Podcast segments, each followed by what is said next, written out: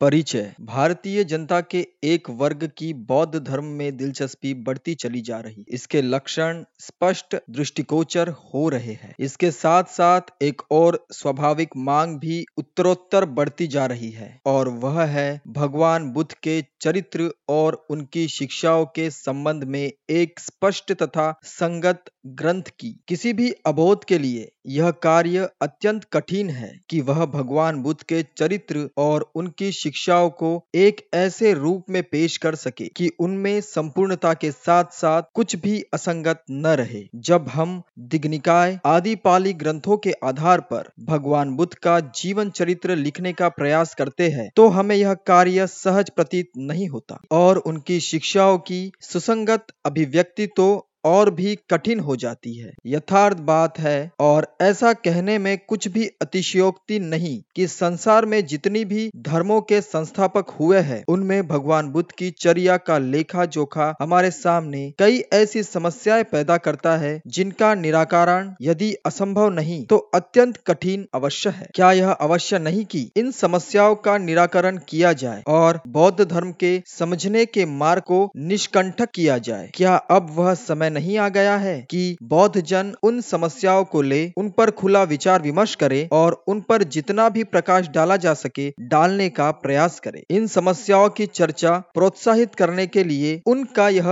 उल्लेख कर रहा हूँ। पहली समस्या, भगवान बुद्ध के जीवन की प्रधार घटना, प्रवज्ञा के ही संबंध में है। बुद्ध ने प्रवज्ञा क्यों ग्रहण की? परंपरागत उत्तर है कि उन्होंने प्रवज्ञा इसलिए ग्रहण की क्योंकि उन्होंने एक वृद्ध पुरुष, एक रोगी व्यक्ति तथा एक लाश को देखा था। स्पष्ट ही यह उत्तर गले के नीचे उतरने वाला नहीं। जिस समय सिद्धार्थ ने अपने प्रवज्ञा ग्रहण की थी, उस समय उनकी आयु उनतीस वर्ष की थी। यदि सिद्धार्थ ने इन्हीं तीन दृश्यों को देखकर प्रवज्ञा ग्रहण की तो यह कैसे हो सकता है कि उनतीस वर्ष की आयु तक सिद्धार्थ ने कभी किसी बूढ़े, रोगी तथा मृत व्यक्ति को देखा ही न हो? यह जीवन की ऐसी घटना है जो रोज ही सैकड़ों हज़ारों घटती रहती है। और सिद्धार्थ ने उनतीस वर्ष की आयु होने से पहले भी इन्हें देखा ही होगा। इस परंपरागत मान्यता को स्वीकार करना असंभव है कि उनतीस वर्ष की आयु होने तक सिद्धार्थ ने एक बूढ़े, रोगी, मृत व्यक्ति को देखा ही नहीं था और उनतीस वर्ष की आयु होने पर ही प्रथम बार देखा। यह व्याख्या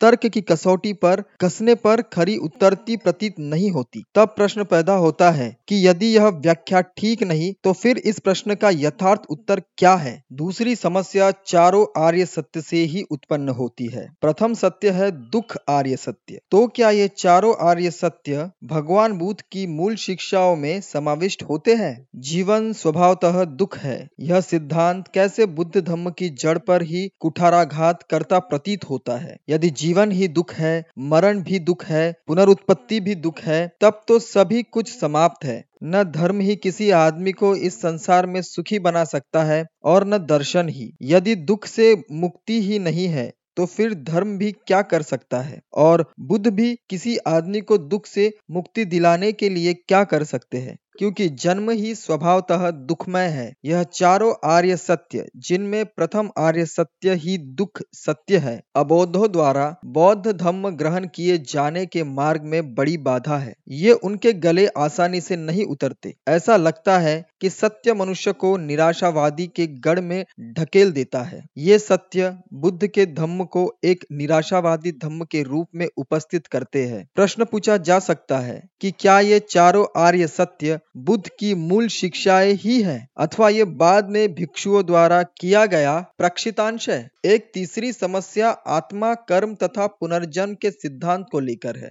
बुद्ध ने आत्मा के अस्तित्व से इनकार किया, लेकिन साथ ही कहा जाता है कि उन्होंने कर्म तथा पुनर्जन्म के सिद्धांत का भी समर्थन किया है। प्रश्न पैदा हो सकता है, आत्मा ही नहीं तो कर्म कैसा? आत्मा ही नहीं तो पुनर्जन्म कैसा? यह सचमुच टेढ़े प्रश्न है। बुद्ध ने कर्म तथा पुनर्जन्म शब्दों का प्रयोग किन विशिष्ट अर्थों में किया है? क्या बुद्ध ने इन शब्दों का किन्हीं ऐसे विशिष्ट अर्थों में प्रयोग किया, जो अर्थ उन अर्थों से सर्वदा भिन्न थे? जिन अर्थों में भगवान बुद्ध के समकालीन ब्राह्मण इन शब्दों का प्रयोग करते थे? यदि हाँ तो वह अर्थ भेद क्या था? अथवा उन्होंने उन्हीं अर्थों में इन शब्दों का प्रयोग किया, जिन अर्थों में ब्राह्मण जन इनका प्रयोग करते थे? यदि हाँ तो क्या आत्मा के अस्तित्व को स्वीकार करने तथा कर्म और पुनर्जन्म के सिद्धांतों को मान्य करने में भयानक असंगति नहीं है। एक चौथी समस्या भिक्षु को ही लेकर है। भगवान बुद्ध ने किस उद्देश्य से भिक्षु संघ की स्थापना की? अथवा उनका उद्देश्य आदर्श समाज सेवकों की रचना था, जो जन सहायक, मित्र मार्गदर्शक तथा दार्शनिक एक साथ हो? यह एक अत्यंत महत्व का प्रश्न है। इस पर बौद्ध धर्म का भविष्य तक निर्भर करता है। यदि भिक्षु एक संपूर्ण मनुष्य मात्र बना रहेगा तो उसका धम्म प्रचार कार्य में कोई उपयोग नहीं, क्योंकि वह एक संपूर्ण मनुष्य होने के बावजूद एक स्वार्थी आदमी ही बना रहेगा। दूसरी ओर यदि वह समाज सेवक भी है तो उससे बौद्ध धर्म भी कुछ आशा रख सकता है। इस प्रश्न पर गंभीरता पूर्वक विचार किया ही जाना चाहिए। सैद्धांतिक संगति बैठाने के लिए नहीं, भावी बौद्ध धर्म के हिताहित की दृष्टि से भी। मैं समझता हूँ कि मेरे द्वारा उठाए गए प्रश्न पाठकों को कुछ सोचने विचारने पर मजबूर करेंगे, और वे भी यथा समय अपना मत व्यक्त करेंगे ही।